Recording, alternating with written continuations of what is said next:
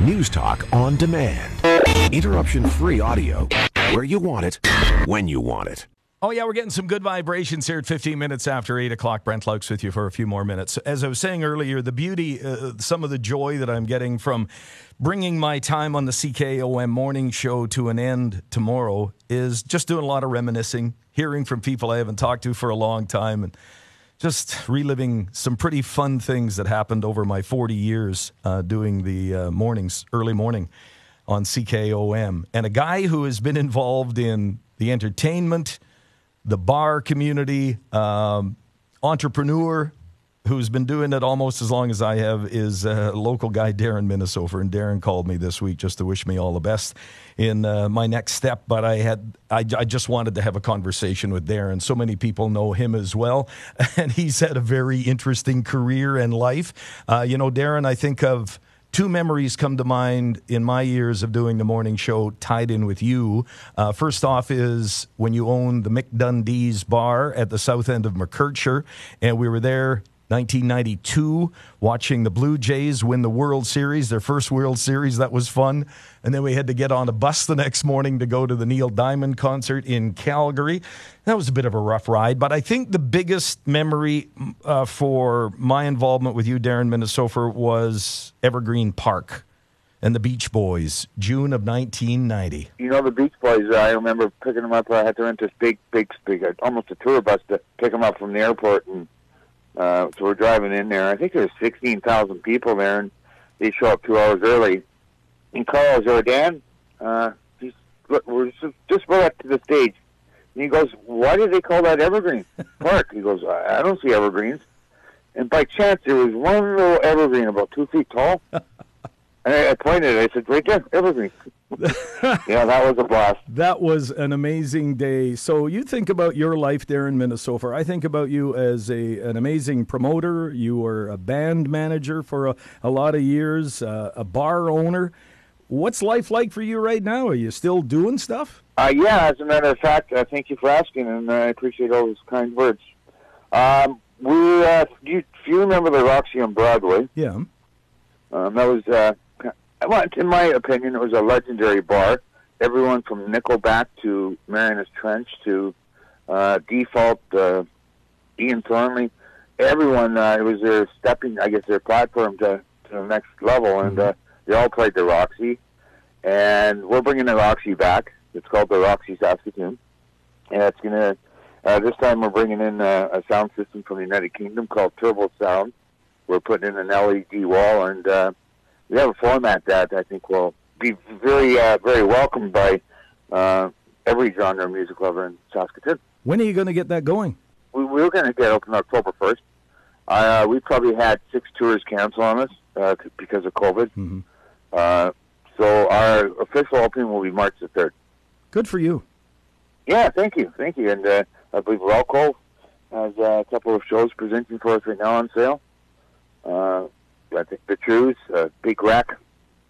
Uh, just just a ton of shows, and uh, there'll be a, a lot more announcements coming in the next few weeks as well. In this crazy, weird COVID time, are you feeling confident opening up a, a live show operation like the new Roxy here?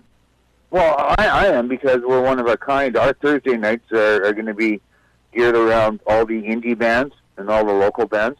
So our, our Thursdays are called uh, Local Indian Live our Fridays, uh, right now, 90s is the biggest comeback, um, comeback genre of music in the world.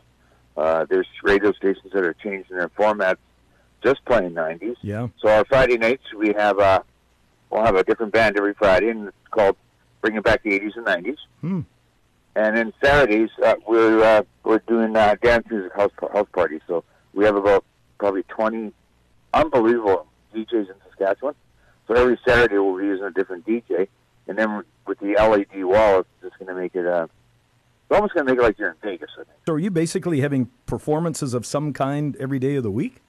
No, uh, we're going to open uh, three days a week, and the beauty of this, the, the beauty of, of the new Roxy has about a 500 seat capacity.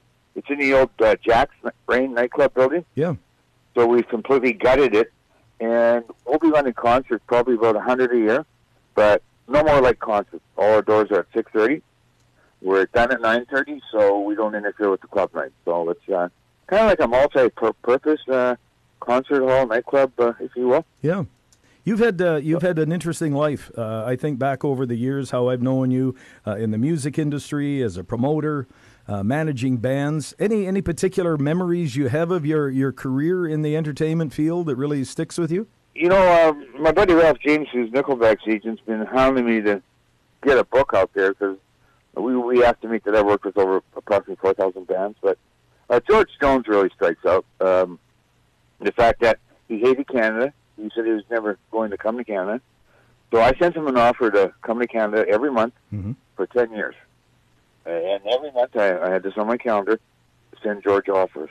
so I sent him 120 offers in total to play Canada.